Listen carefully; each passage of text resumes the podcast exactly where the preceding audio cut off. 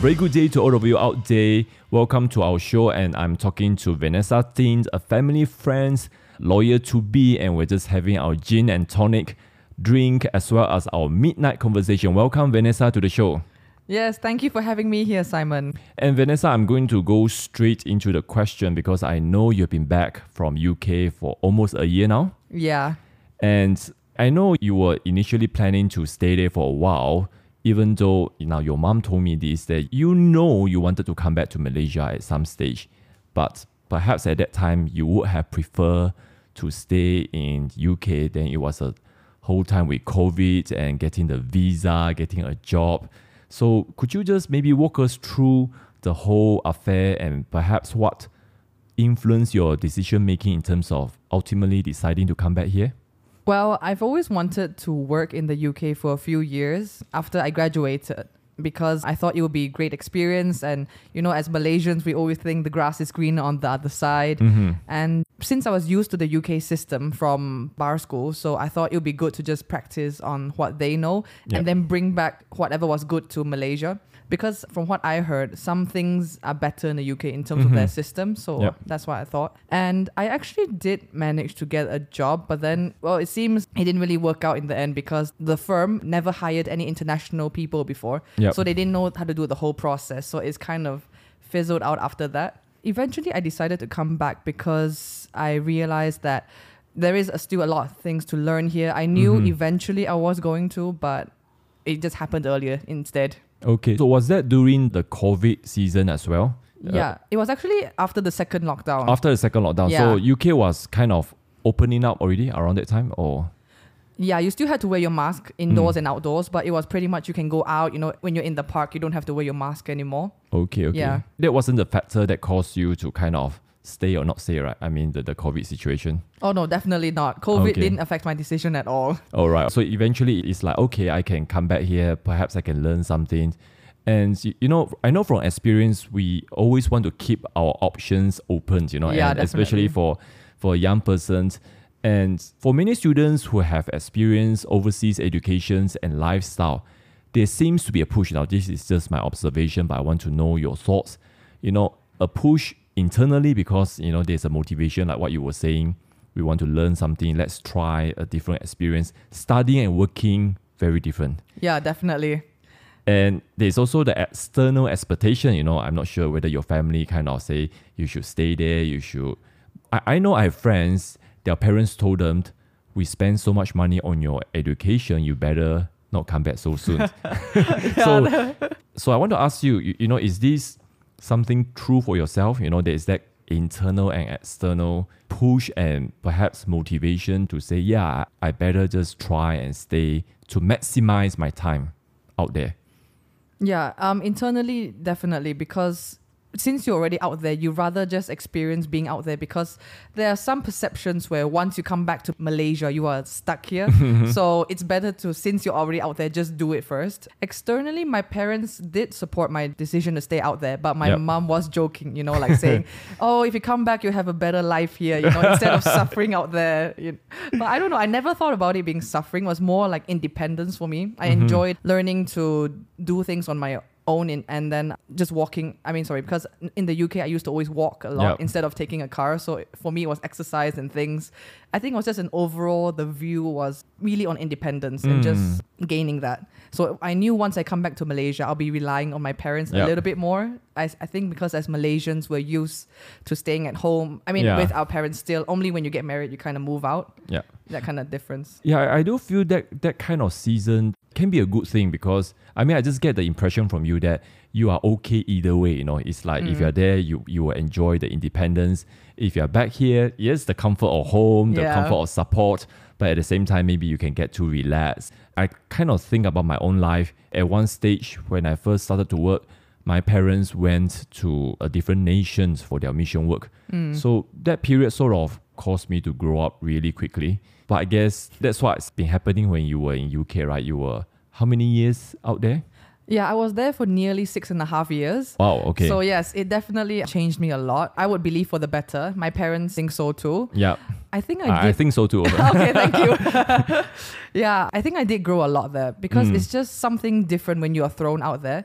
And I think the UK and Malaysia is still similar in a sense. It's not overly different like the US and Malaysia. Yep. But of course, because you are there in the UK in their culture, you really start to embrace, you really think bigger, you think international. Mhm. You're not Yep. like stuck here like a kata in uh, that kind of thing. Right. Yeah.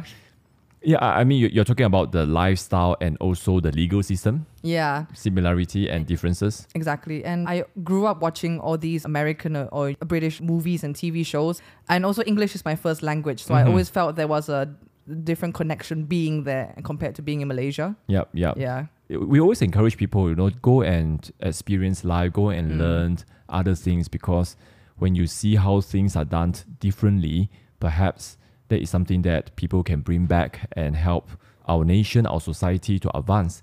Now, coming Yeah. back again to your whole thought process, because I find it very interesting.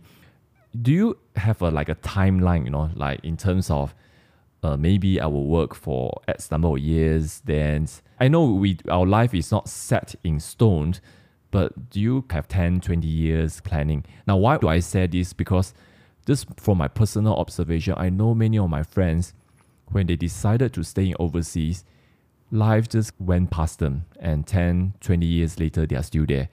And I've been talking to quite a few recently, and they readily admit they were not sure why they are still there. And it's like Mm. life is not very meaningful because they are not very intentional about their timeline. So I just want to ask you, do you plan in a general sense or are you more like we'll just take one step at a time and see how it goes?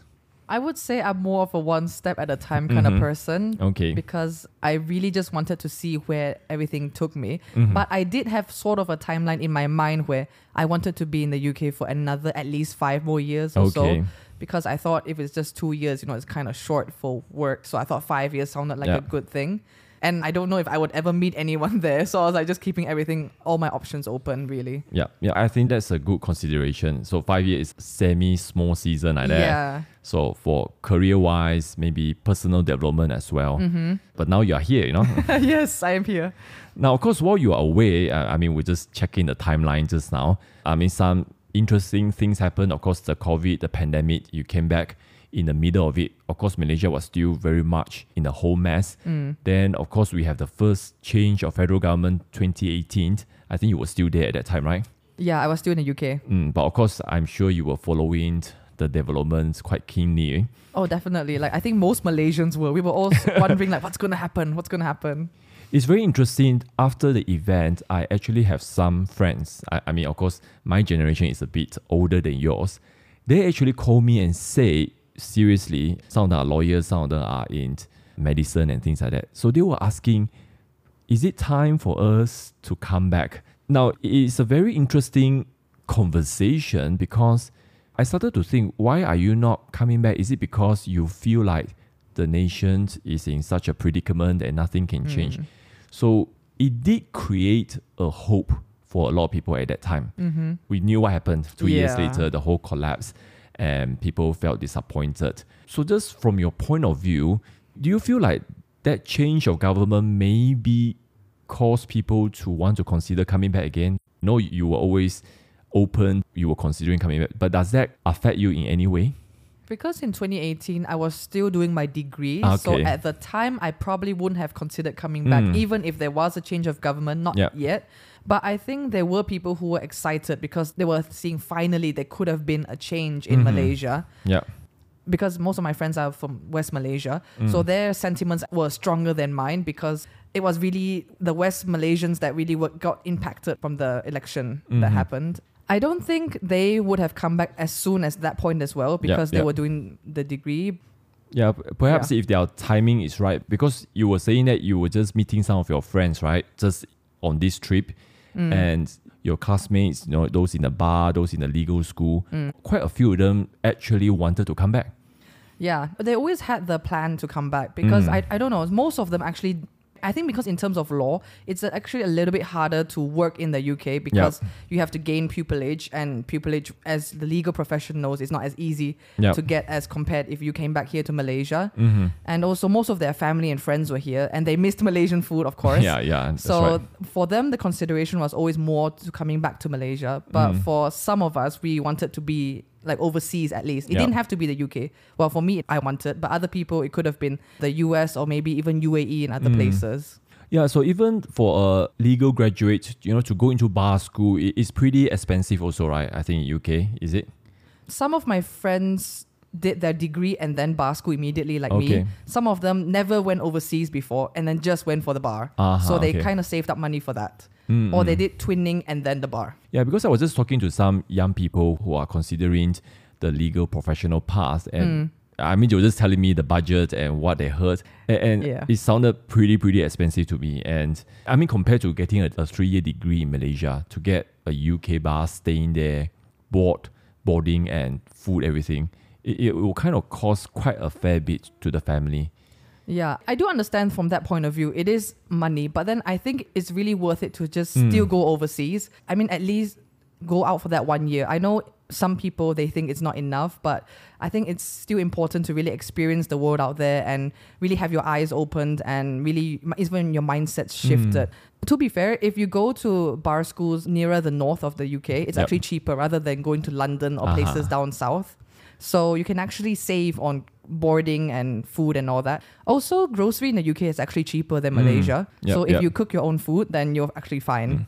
Mm. Yeah, because I was in Australia for many years, and later on, I actually went back, and I was just so shocked at how expensive food became Mm. in just five to six years. You know, and people were starting to tell me that it's actually cheaper to study in UK. Oh, okay. Yeah, so so that was a few years ago. Now, now talking about the experience, do you feel like is the experience of being independent, or is it just encountering a different kind of culture and mindset? You know, Mm. what are the things that that you think are really of value for people if they go overseas? I think what we watch in movies is just one aspect of it Mhm. because there are actually a lot of Malaysians who watch um, British or American films, but you don't really see them think as wide or as the way they talk, how deep they can go in their conversations. You can see the difference with those who have been overseas. Yeah. You can see what they care about, what how deep they would go in their conversations, and how they even interpret certain things. Mm. So sometimes when I know, especially in Sarawak, that my, in my hometown, it's Yep. quite pro China. It's quite you know very Chinese Yeah, news tell me and about things it. like that. yeah. So they have a certain aspect, and the way they act is very different. The Mhm. way they communicate, or even even manners. You know, I, Yep. f- I feel like some people. Okay, no offense to them. They don't know how to say thank you. Yep. They don't know how to talk to people. But normally, when if you've been overseas, you are more like you've been more socially ad- adapt to being to doing those kind of things. I think for most people, it's really good to be away from their parents. Mhm. I think because some people, when they only go to West Malaysia, Yep. from Sarawak especially, they actually come back the same. Mhm. There's not much difference. They may have lived the city life Yep. compared to being in Sarawak, but that's about it. You know, their mindsets have not shifted. The way they act, Yep. what they believe in, how they speak has not changed. But if you go overseas, I know especially for my brother, Yep. he's still in the US now, but he came back really different. He's more open. The way he speaks, you know, he's even louder than me. Yeah, yeah, which is hard to believe. yeah, for those who know him, he's not shy anymore. Hmm. He's really like confident and all that, and he's really learned how to be like a really that gentleman and a bigger person compared Mm. to if he was still here. I can imagine also if he had gone to a different place, he wouldn't have turned out that way. So Yep. I think it's really beneficial for people to go. But I do realize some people who, even if they get the chance to go overseas, they don't actually change that much Mhm. because I think they don't have that mindset. They don't they don't set expectations to change. Yeah. Because I know for me and my brother, when we went overseas, we wanted to change Yeah. and we knew that we could. So we just had to adapt and take on what we liked. Of course, if you see something you don't like overseas, you don't have to follow, you know. Yes, that's but right. if you see something you like, you should, you know, why why not improve yourself then i think an advice to people if you go overseas please don't just hang out with malaysians i know they're they're nice i mean depends you can have your malaysian gang you can have your you know british or american or wherever you go you know different gangs but don't just stick to your own kind you know learn Yep. and really like see their culture because even like what we see in movies it can be really stereotypical it's until you reach there then you really see what something is for what it is Yeah, Yeah. Vanessa, I really appreciate your, your sharing here because I mean it's so true. You know, you set out to do something different and you Mm. go for that.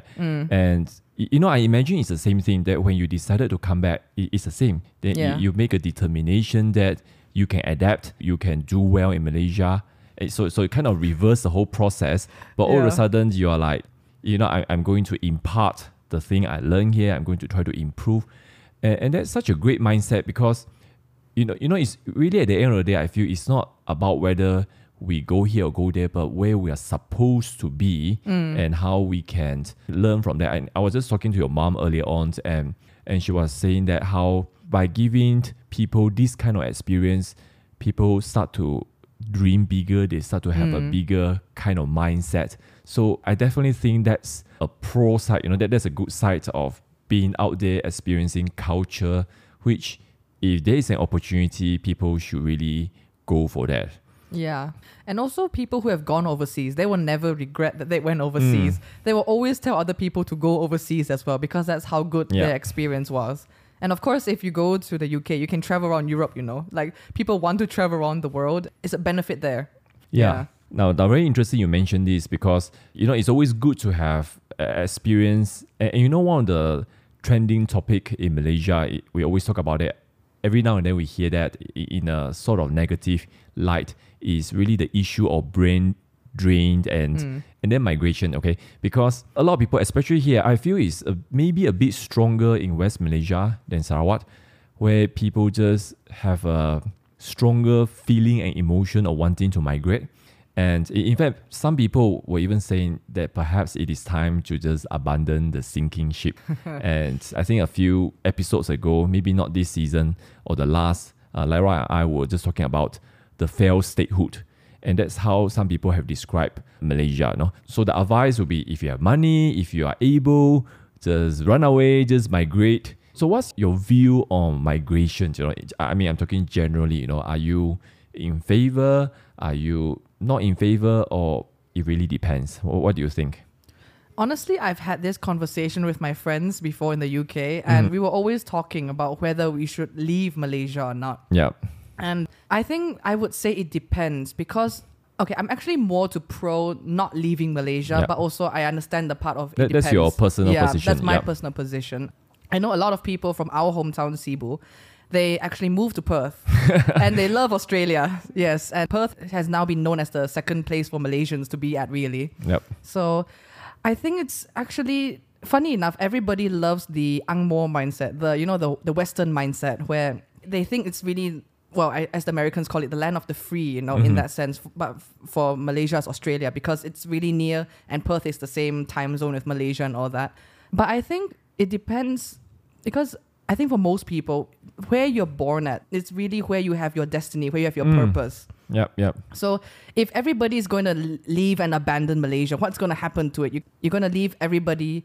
I think there are certain people who are meant to do certain things in the country. So if let's say they leave the country, it's going to just leave a gap there. So it's either the good people or the bad people that will fill it. So you, Mm. you never know that whoever was meant to be government, you know, they, what if they left? And then what if no one else actually came to fulfill their place for a few years? Yep. It's just going to cause the people to suffer.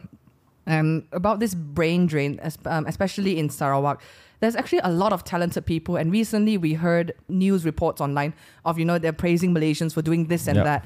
And yet they're not actually in Malaysia. You know, it's sad Mm. that they had to go overseas for their capabilities and their dreams to be fulfilled. And I know a lot of people, when you're in Malaysia, the typical jobs are either lawyer, doctor, engineer, accountant, you know, especially accountant if you don't know what to do, which is bad because you should be accountant only if you love you love it. so yeah, it's just people don't dare to dream. They don't dare to do new things because they don't want to be the person who breaks through. Mm-hmm. They don't want to be the pioneer. They rather play it safe, you know, just do the typical jobs so that they can earn a living and then, you know, a typical dream, get a house, have two kids with their wife or husband, and then you have two cars, you know. It's caused many Malaysians to think really small, really like, you know, have that mindset. So either you have the money to migrate overseas, mm-hmm. or if you don't, you're stuck here and just live the normal dream. You know, there's no Yep. in between, there's nothing bigger than that. So I think, especially for those who have gone into higher education, I believe they have a lot of ideas. But of course, if you haven't, I'm sure you have ideas mm. too. But it's really what is required in the country. It makes the country get worse and worse. So no wonder we keep complaining about it. But we're not really doing anything Yeah. about it because no one wants to be the first one to do it. Now, very interesting observation you made here. Now, do you know that Sibu is one of the town with the highest number of overseas graduates in the whole Malaysia? No, I did not know that. Yeah, per capita, it is one of the highest Wow. for the longest time. And yet, every time we look at the town, we feel like we don't have that kind of overseas experience culture. exactly. And yet we have a culture that's so Chinese. Like, So, why? so is this a cultural issue you feel like because you, mentioned something very interesting that people were sent, if I can use the word, to mm. study expected courses. Mm. You know, the medicine, the pharmacies, the engineers, Yeah. the accountant.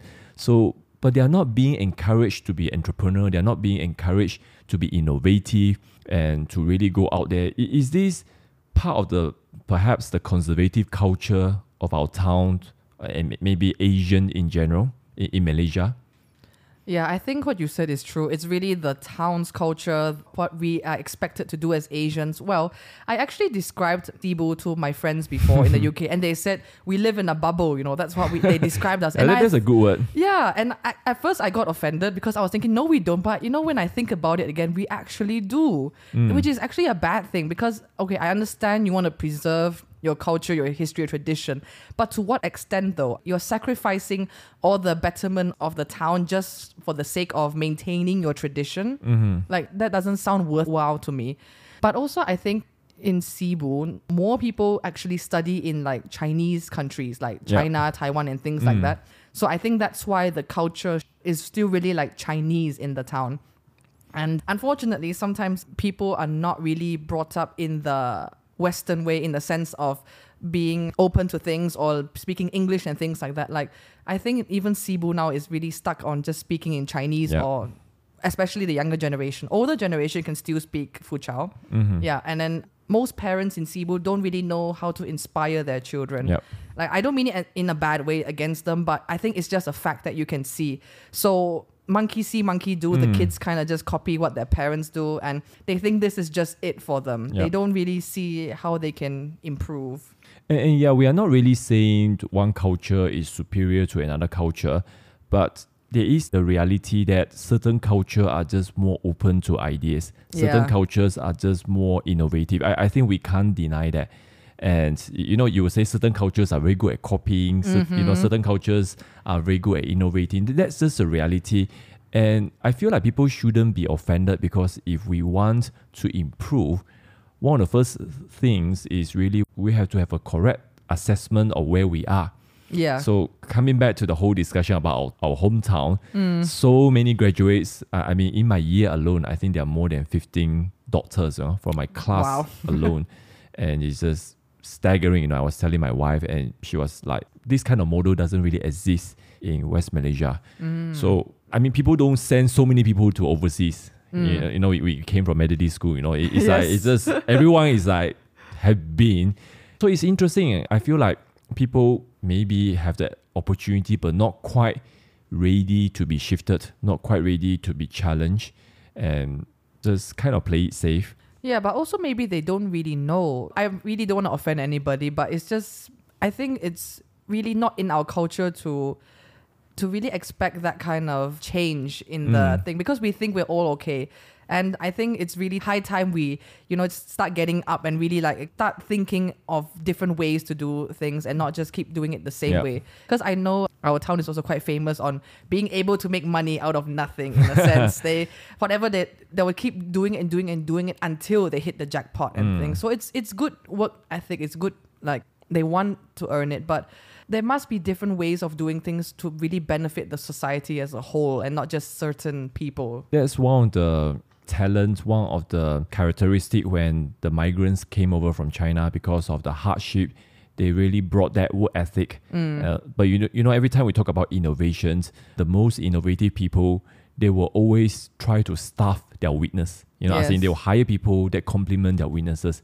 So really, I think that is the way, and that's why I'm talking to you about migration and things like that. Because for me, for us to have that kind of change, we need people like you to come back.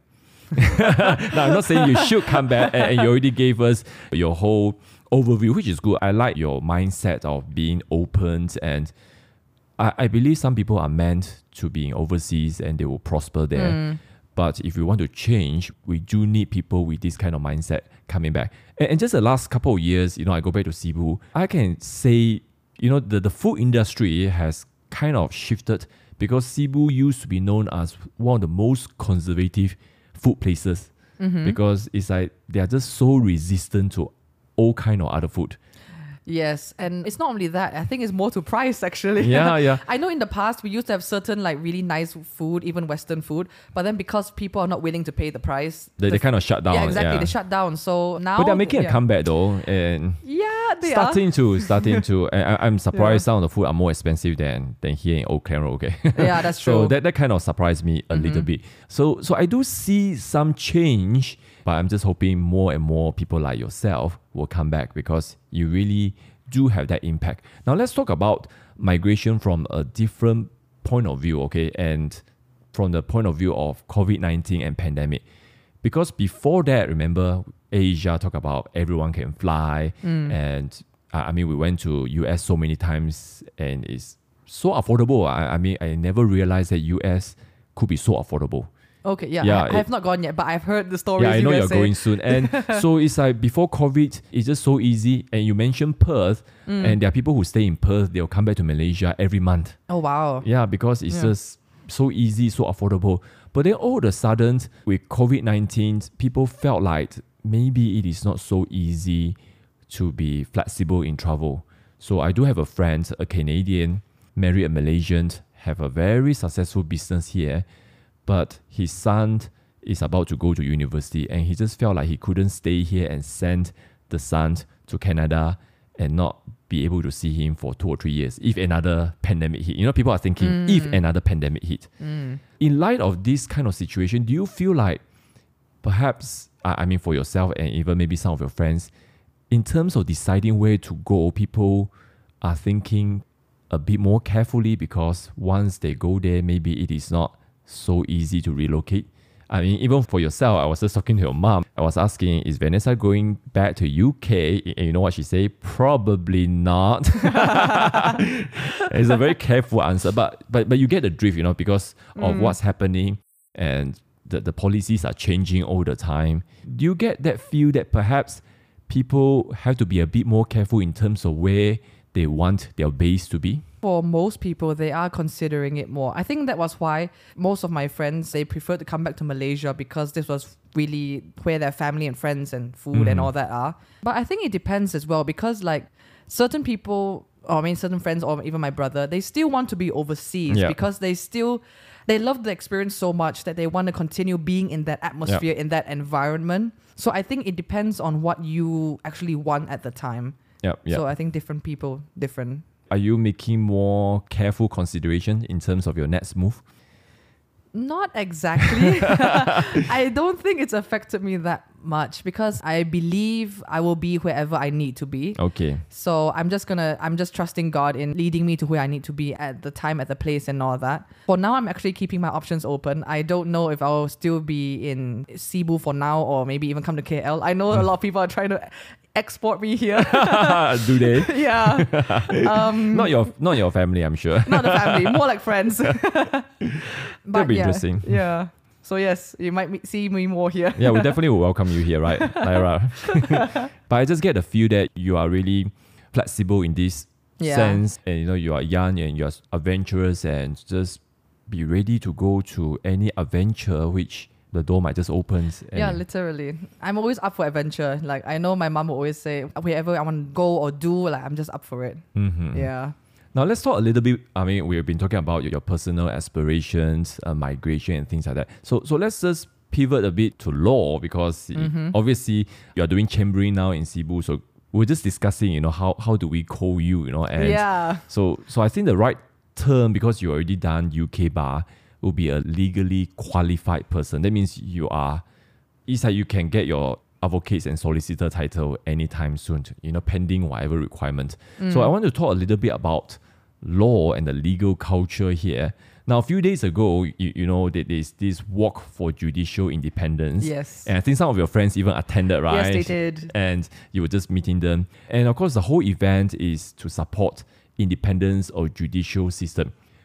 Now, I just want to ask you briefly. You know, you know, what are your thoughts on the independence of the judiciary? Because obviously, you know our history. Mm. 1988, the whole system kind of blow up by Mahathir. Yeah. and we became world infamous because mm-hmm. of 1988. And you know, I, I said a few times already in this show, quite a few episodes, we, we kind of alluded to that. The entire independence is gone.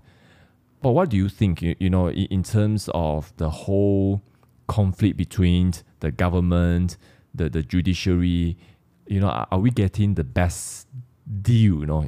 I mean, as a lawyer, if someone say, am I going to get justice in Malaysia? What, what are you going to say to them? Well, one of the reasons I wanted to be a lawyer was to get justice for people. Yep. So if anybody asks me that, I will always say I will do my best to help them to get justice. Yep. But of course, I realize the Malaysian system is slightly different from the UK in the Mhm. sense that even down to the nitty gritty, like simple legal principles, you Yep. even have to prove it through case law. Yeah. So it seems f- the Malaysian system is really based on precedents Mhm, mhm. rather than in like in the UK, you know, it can like Lord Denning, you know, he can make his own law, but here Yeah. that the judges are more careful. Yeah. So I would say the judicial independence here is not the greatest like the UK, but it is it has improved since 1988 Yeah. and I'm just hoping it will continue to improve. I hope that more lawyers and more people in the legal system if they're really interested in becoming a judge, they should really just go for it so that there are more options and more people who are really wanting justice for people as well. I think judicial independence should be done. I mean, separate from the executive and legislative Mhm. thing, because that's the reason why we have all these different branches is to really checks and balances. And we don't want people to judge saying, oh, you know, the court wasn't fair, the judge wasn't fair. We don't really want that. We really have an, a bad enough reputation in Malaysia here. Yeah. Yeah. And that was really one of my dreams for Sibu because lawyers are always considered one of the bad guys, one of the people who are just out for your money, you know? People will pay the doctor because they're sick, you know, they want themselves or their family members to be healed. But in terms of lawyers, they don't necessarily trust them, you know? So I really hope that the narrative for that changes in days to come. So you're talking about the feeling in Sibu, for example. People don't really trust lawyer. Yeah, I think in Sibu, people don't really trust lawyers. Oh, okay, depends on who the lawyer is. If it's like an old established firm, mm-hmm. probably they'll trust them. But I think for certain lawyers, if they have the not the greatest reputation, it seems to always travel really fast. Mhm. But somehow they still get clients. So I don't really know like how that works. And also I know people like to always go for court cases and not every lawyer will suggest settlement, you know. Mhm, There's- mhm. there's always like a lot of conflict of interest and things like that happening. Now, it's very interesting Yeah. because just for the benefit of the audience, I, I used to work with Vanessa's mom, Mm-hmm. and we were always talking about being pro settlement because what's the point of fighting all the way, right? Let, Let's find some ways to resolve. I, I'm a very, I mean, because of that influence very early on, I'm, I have always been a very pro settlement kind of lawyer, and sometimes clients don't like it, you know, because they're like, oh, you're not fighting for my interest, you know. But we have to explain to them, look, by not going to court, I'm saving tons for you. I'm getting perhaps a better deal for you. Exactly. And because even sometimes when you go to court, you don't even get the decision you want and you keep Mm. appealing, appealing, and you might even lose, you know. Or let's say you do win it, it's the enforcement that happens. Yeah. It- it's very interesting. The other day, my wife was just asking me, you know, why why you don't like to do litigation? And actually, from the very early on, I, I kind of decided I don't want to do litigations. Then I, I realized when I talk to litigation lawyer and you ask them what's, you know, what what's my chances, Mm. and they'll say, well, the law is for you, but who knows? I, I mean, seriously, senior lawyers will talk like that, you Oh, know, no. A- and, nobody dares to give any kind of certainty, and Mm. they will say you seem to have a good case, Mm, yeah, that's But- what they would say. but they'll put a kind of disclaimer. But I won't be surprised if you lose. Yeah, they always say that. and so Actually, your reasoning is similar to my mom's. The reason she doesn't really like to do litigation also is because she can't really control the decision and the outcome. It's like Yeah. up to a judge. mhm. Yeah. Although I do kind of like the idea that if you win and you manage to convince the judge, you know, you did a good job. Yeah. Your skills kind of like helped and all that, and your case was good. So yeah, but otherwise, it's not always the best. and you If- kind of mm. like demonstrate your advocacy skills Mm, and yeah. so so that's something I think a lot of law students when they started off they, they dream of that kind of impact Yeah.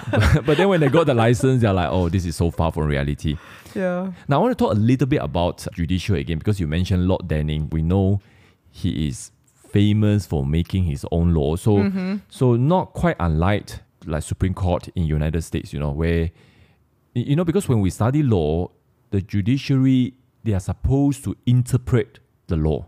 Yeah. They're not supposed to create new law. Mm-hmm. But people like Denning, obviously, and also many justices in Supreme Court in US, they tend to make now they won't ever admit they are making law, but they'll say I'm just distinguishing, I'm differentiating from other things, but in fact they are making new law. Mm. So these kind of things have been happening. So what's your view on the judiciary doing this kind of thing? Should they be allowed to do that? Because the last episode when we talk about the abortion case, that, mm. that's the issue that we went in.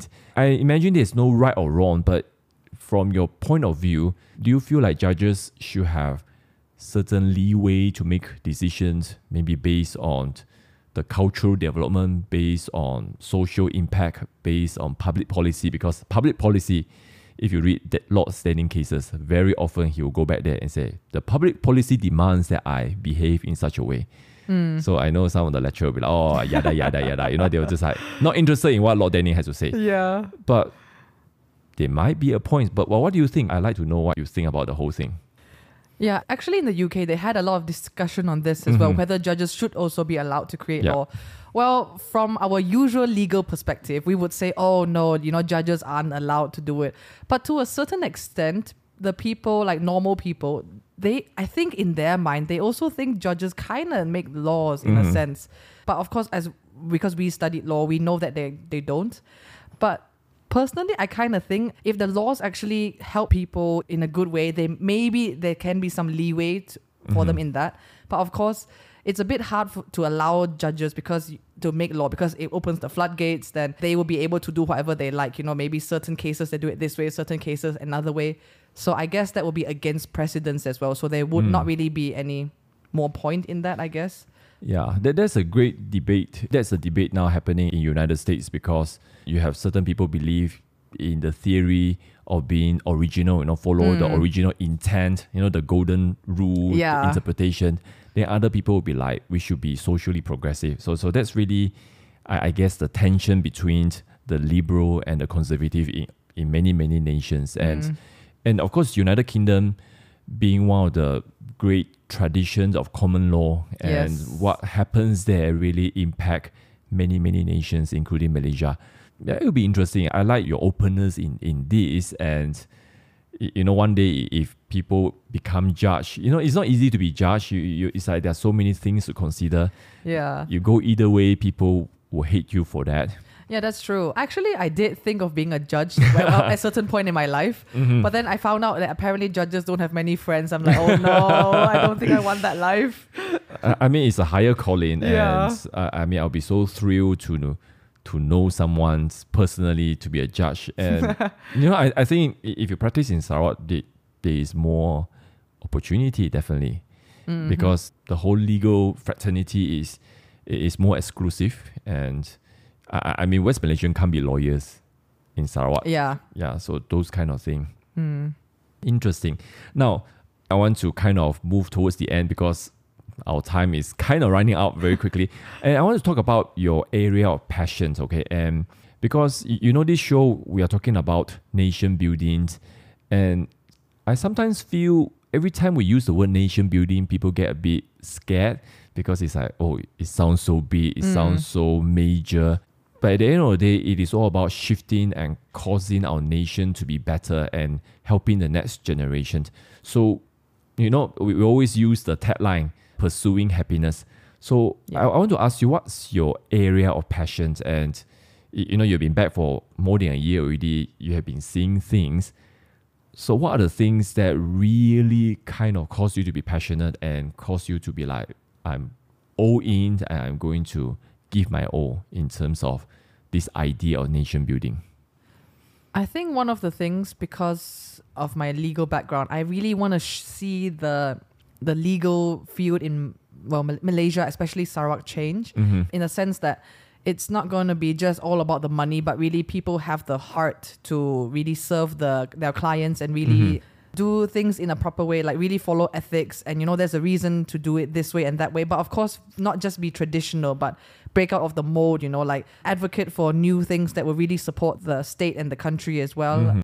I just want people to see lawyers in a different light. Like it- it's not just they're not out to just scam you or whatever, you know, that kind of thing. yeah.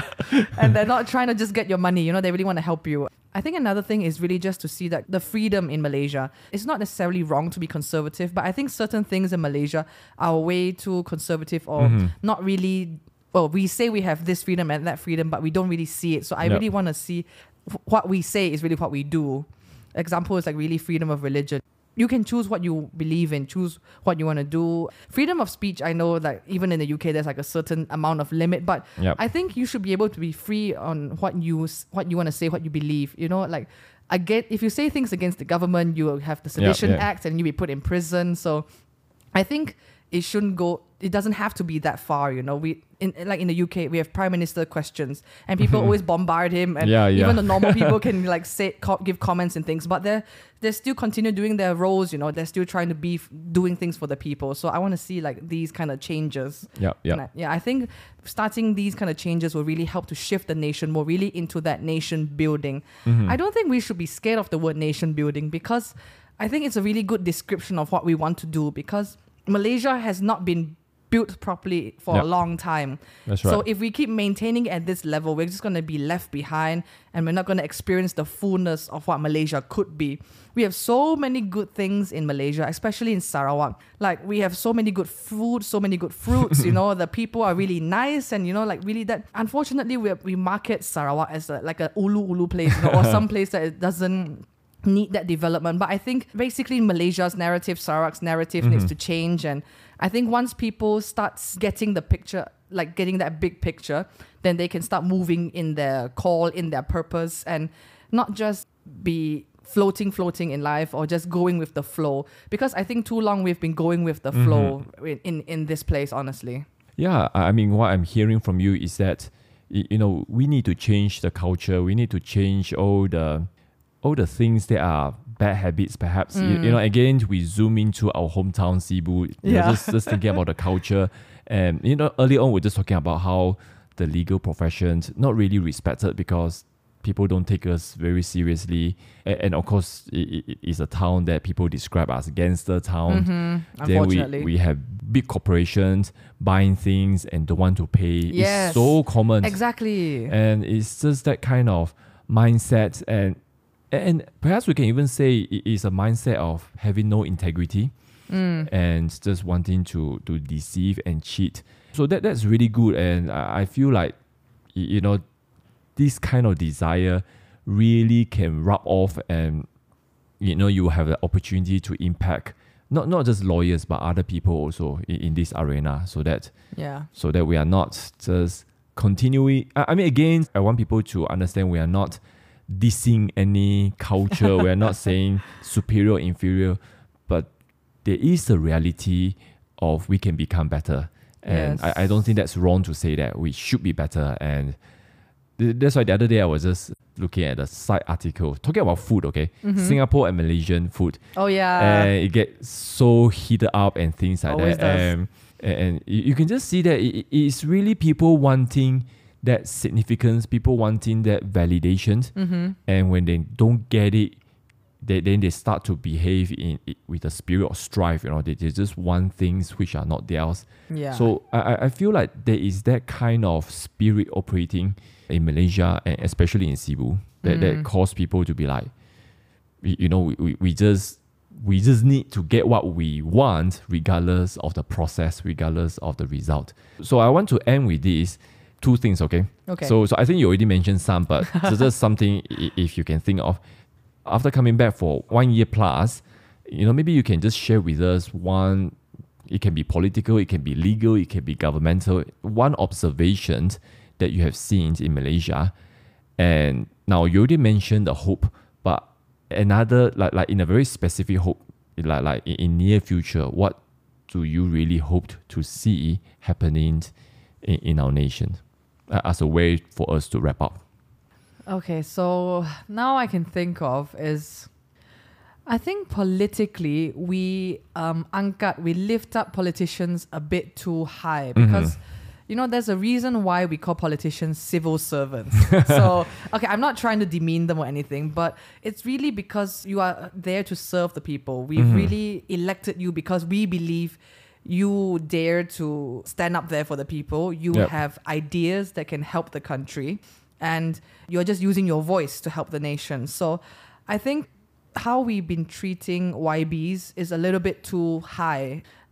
Because I think a bad habit in Malaysia is we look up, we kang sang but don't kang sia. As in, we, we look, we give face or we treat people who are richer or who have a higher status and are so high that we forget the people down, like little people down there. But actually, people at every stage matters. And I think we we need to open our eyes and see who really are the politicians, or actually the right word is statesmen, like really Mhm. those who care for the country and those that will make the right decisions for the country, and not so that we are not no longer known as the country that has corruption, that has you know whatever all this hanky panky and things like that.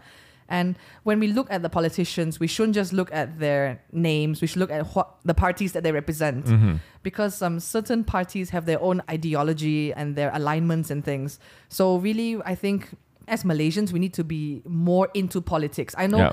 Malaysians, we always say pol- oh, politics is dirty, you know, it's bad, just get out of it. But the thing is, if it's so bad, we should actually go into it so that we Mhm. can make the change, you know? You can't just keep leaving it there and let it get worse and worse and worse because like we don't want to end up being like the French Revolution in the past where they Mhm. actually rose up and had to have killings and bloodbath. We can always do it the democratic way of really electing people who are the right candidates, who are the right fit for the nation.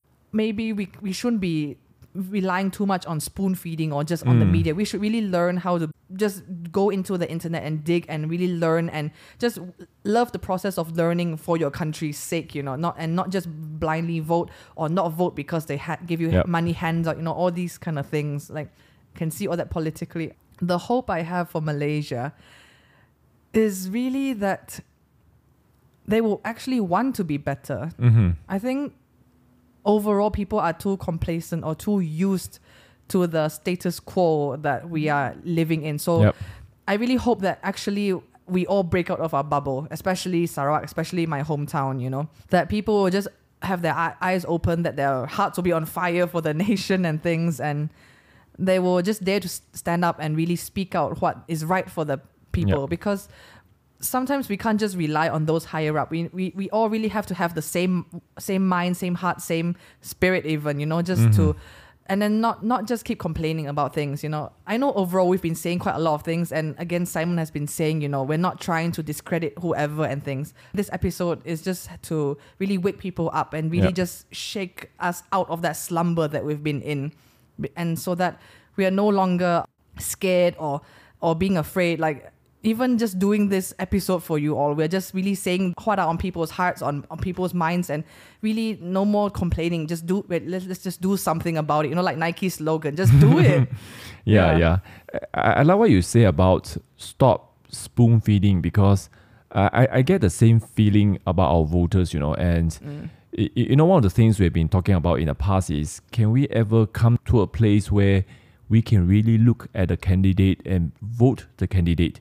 You know, everyone that tries to stand as an independent so far in the history of Malaysia have been totally wiped out Yep. most of the time. Mhm. And perhaps it's time we go there because uh, I've been speaking to a lot of people and they are just like kind of very, they are in that hope defer mode, you know, after the federal government collapse. Then they're saying my votes doesn't matter, my vote doesn't count. The parties can change, they can, they can just change allegiance and you know waste my vote but i just feel like that's very very negative Mm. and we really really need to to find a way to educate people to i don't even want to say educate to encourage people you know Yeah. and, and so when you say spoon feeding, really kind of get my attention that perhaps there are something we can do, you know, even in terms of, hey, let's do research, let's look at their background, let's look at their contributions. Mm. You know, that's what is happening in elections. In, in Australia, for example, you know, there are collisions. We talk about that in the Teal episode. They come out and vet the candidate based on what they say. You know, is this what they really say based on their record? Now, of course, it takes a lot of time, and you may even be marked. You know, if you do this, you're against me. You know, Mm. in a gangster culture, they, they will try to come against you. But I guess that's the only way for voters to become more involved, become more sophisticated, I guess. Because, I mean, we talk overall in terms of Malaysia, you know, we, we get the government we deserve, but even more so in Sarawak, you know, that people are not really thinking about their, their situation. And which leads me to another question. You know, so many people are saying with the inflation, we're going to recession, we're going into economic hardship. Mm-hmm. Do you feel hardship is going to wake people up? Well, there's a saying my mom likes to say sometimes people won't wake up until they hit rock bottom and Yeah. then they wake up. So it's not something I would wish for Malaysia. Hopefully not too late by then. Yeah, hopefully not. So sometimes hardship really is something that wakes people up. But I know everyone sometimes needs once in a while they need that alarm bell to ring, then they you know they wake A up. kick in the butt. Yeah, a kick in the butt, yeah, actually, all that. So it could be a good thing, could be a bad thing, but I think as long as people don't just give in into the negativity and still keep believing, keep being positive and you know, trusting that good can always come out of, of it all. Well, inflation has always been a problem that hit countries. So I think we gotta see it differently this time Mhm. because it's if we keep seeing it in the same way, it's still not gonna change anyways. Yeah, yeah. It's really, uh, I mean, people go into the cycle of very hopeful and doomsday. You, you know, I, I find Malaysians are very extreme Mm. Yeah, in terms of their emotions. Yeah, I, I like what you're saying that perhaps it's time to have a different mindset. In spite of what is happening, I can still prosper. Yeah. You know, Vanessa, it's been great talking to you. And I, I just feel like, you, you know, when I meet someone like you, then I feel like there's still a lot of hope for our nation because we, we need people like yourself to come back. And, and now I'm not saying that comeback is the best thing, don't get me wrong, but if you're not here, how are we going to change the nation? But I, I'm really very, very encouraged that people like you make the choices. Of course, there are many people who can contribute out there. And, and yeah, we, we are very happy for them also. Mm-hmm. So that that's one of the things that keep us going in this show and so we look forward to having you coming back maybe for other kind of topics and we are always very interested to hear what the younger generations have to say. So I guess that's all for today. So thank you once again. Okay, thank you, Simon. Okay, so we'll Yeah. see you again. See you. Bye bye. Bye bye.